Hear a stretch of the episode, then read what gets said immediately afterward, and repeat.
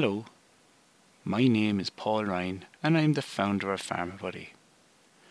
I work as both a pharmacist and as a GP and am passionate about clinical pharmacology and therapeutics. I enjoy making international guidelines relevant to those of us in primary care. So, today is my second podcast on the management type 2 diabetes mellitus in primary care. I'm going to break today's podcast into six main parts. The first part, I'm going to discuss the main classes of hypoglycemic agents. The second one, second part, I'm going to discuss the efficacy of these in reducing HbA1c. The third part, I'm just going to give a, a tip when prescribing um, uh, different oral hypoglycemic agents. The fourth, um, if a patient has a raised BMI or established cardiovascular disease, which ones are, are more favoured. The fifth, uh, I'm going to discuss the current NICE 2019 guidance, which is combined with the SIGN 2017 guidance, which are very similar. And the last part, I'm going to talk about HbA1c targets. So, the targets we want to achieve in our patients with type 2 diabetes. So, the first part the main classes of hypoglycemics. So we've already discussed metformin, but the next class are the SGLT2 inhibitors. So that's your empagliflozin, canagliflozin, dapagliflozin, or ertugliflozin.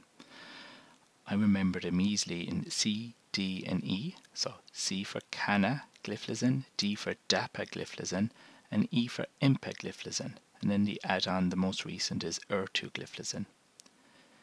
Next, family of uh, medications are your DPP4 inhibitors or gliptins.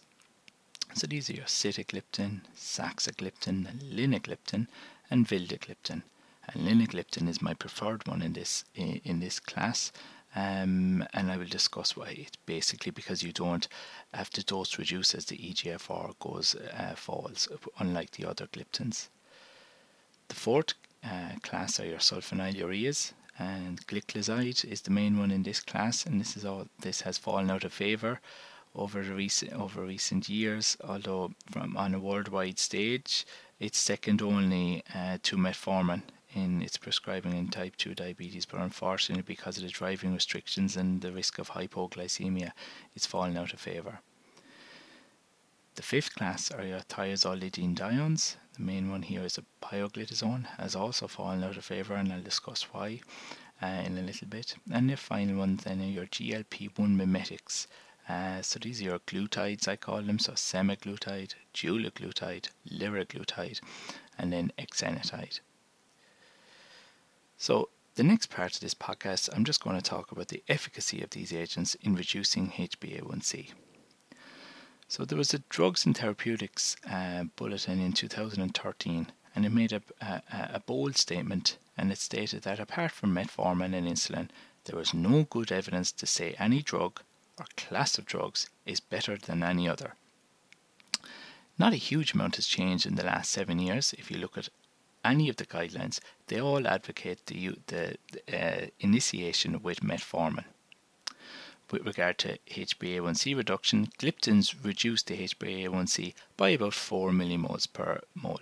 So I usually there's a range usually 3 to 5, but I, I pick the median value. So so gliptins reduce it by about 4 millimoles per mole of HbA1c. Gliflozins, pioglitazone and gliclazide reduce HbA1c by about 7 millimoles per mole. And uh, the GLP-1 mimetics, your glutides, reduce it by about 11 millimoles per mole. Now, a memory aid that I use to remember the efficacy of these agents is 4 plus 7 is equal to 11. So gliptins reduce it by about 4, gliflozins, pioglitazone, and gliclazide reduce it by about 7, and GLP-1 mimetics reduce it by about 11. So 4 plus 7 is equal to 11 and it ties into the diagnosis of uh, type 2 diabetes if you're looking at blood glucose levels, fasting glucose of 7, and uh, our random glucose uh, of 11.1. So it's just a memory aid that I use that you may find useful. Now we know that insulin is highly efficacious, but unfortunately you get hypos and weight gain with insulin. Now, the next part of my podcast, I'm just going to talk about a tip when prescribing um, oral hypoglycemics. So, the main agents we, which we will be prescribing uh, after metformin are either your gliflozins, gliptins, and glutides. Okay, now in Ireland, if you have Socrates, um, uh, Helix Health, or Health One, if um, it, an easy way to remember them because it's very hard to remember all the names of them, and there's very little difference between them uh, for us GPs or pharmacists in primary care. So, if you have a Socrates program and you type in gliflozin, the list of drugs will, um, all the gliflozins will, or your, your SGLT2s will come up on the screen. If you have Helix Practice Manager, put in a percentage sign and type in gliflozin and percentage sign and it should list them all.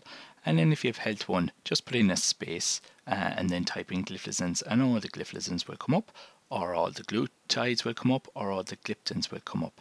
So it's just a useful memory, useful thing to use when in practice when we know we're after metformin we're going to go with a gliflozin, a gliptin and a glut or a glutide.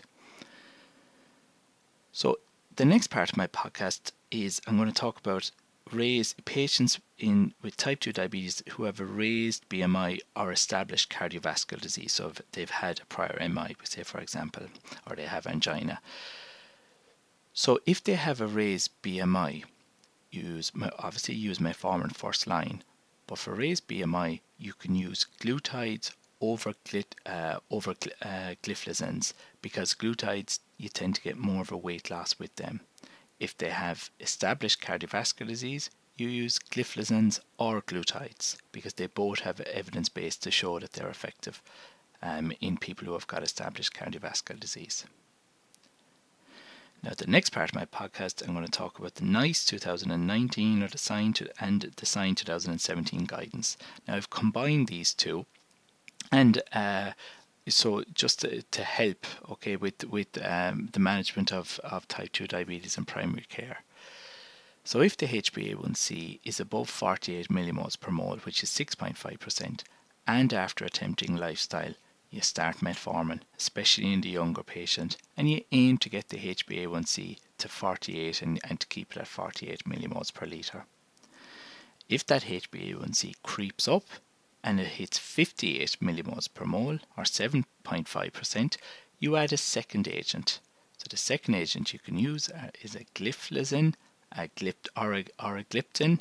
Um, the it, it, the NICE and SIGN uh, hold back on the glutide because of cost, but uh, and they also mention you can use a sulfonylurea or pioglitazone.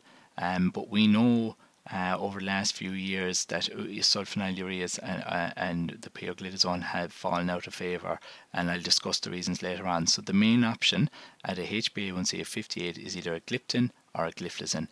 And what do you aim for? The H, the target HbA1c you aim for is 53 millimoles per mole. Now, if the HbA1c creeps up again to 58 millimoles per mole and the person's on two agents, then you need to add a third agent.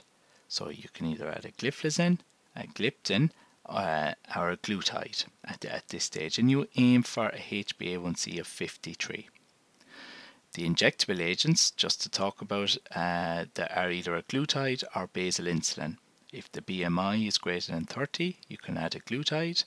If you're adding a glutide, you want to make sure to stop the gliptin because it's therapeutic duplication.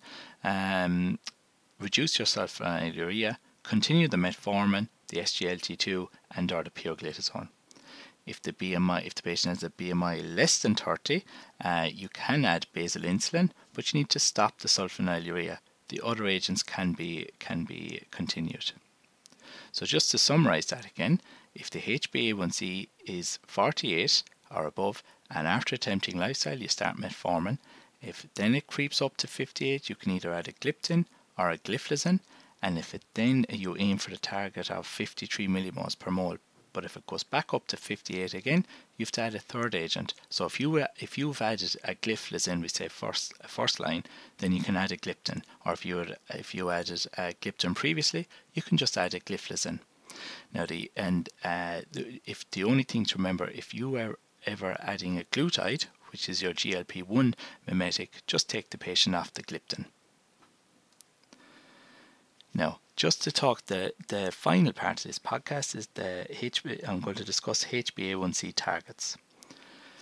So 53 millimoles per mole is the reasonable HbA1c target for most patients with a life expectancy greater than 10 years. It reduces the risk of micro and of macrovascular disease. We know that targets should be individualized and that we should balance the benefits with harms. So, because the harms of these agents are hypoglycemia and weight gain, for example. If the patient has is uh, has severe frailty, uh, or moderate or severe frailty, um, a more reasonable HbA1c target is 75 millimoles per mole. It is important to remember to continue the medication if the target is achieved or the HbA1c falls more than 5.5 millimoles in the previous 3 to 6 months. So that brings me to the end of today's podcast. I hope you found it beneficial and I'm in the next podcast I'm going to talk about a number of issues that have come up in this uh, such as the therapeutic duplication with the DPP4 inhibitors and the GLP1 mimetics. So I'm looking forward to delivering my next podcast and thank you for listening.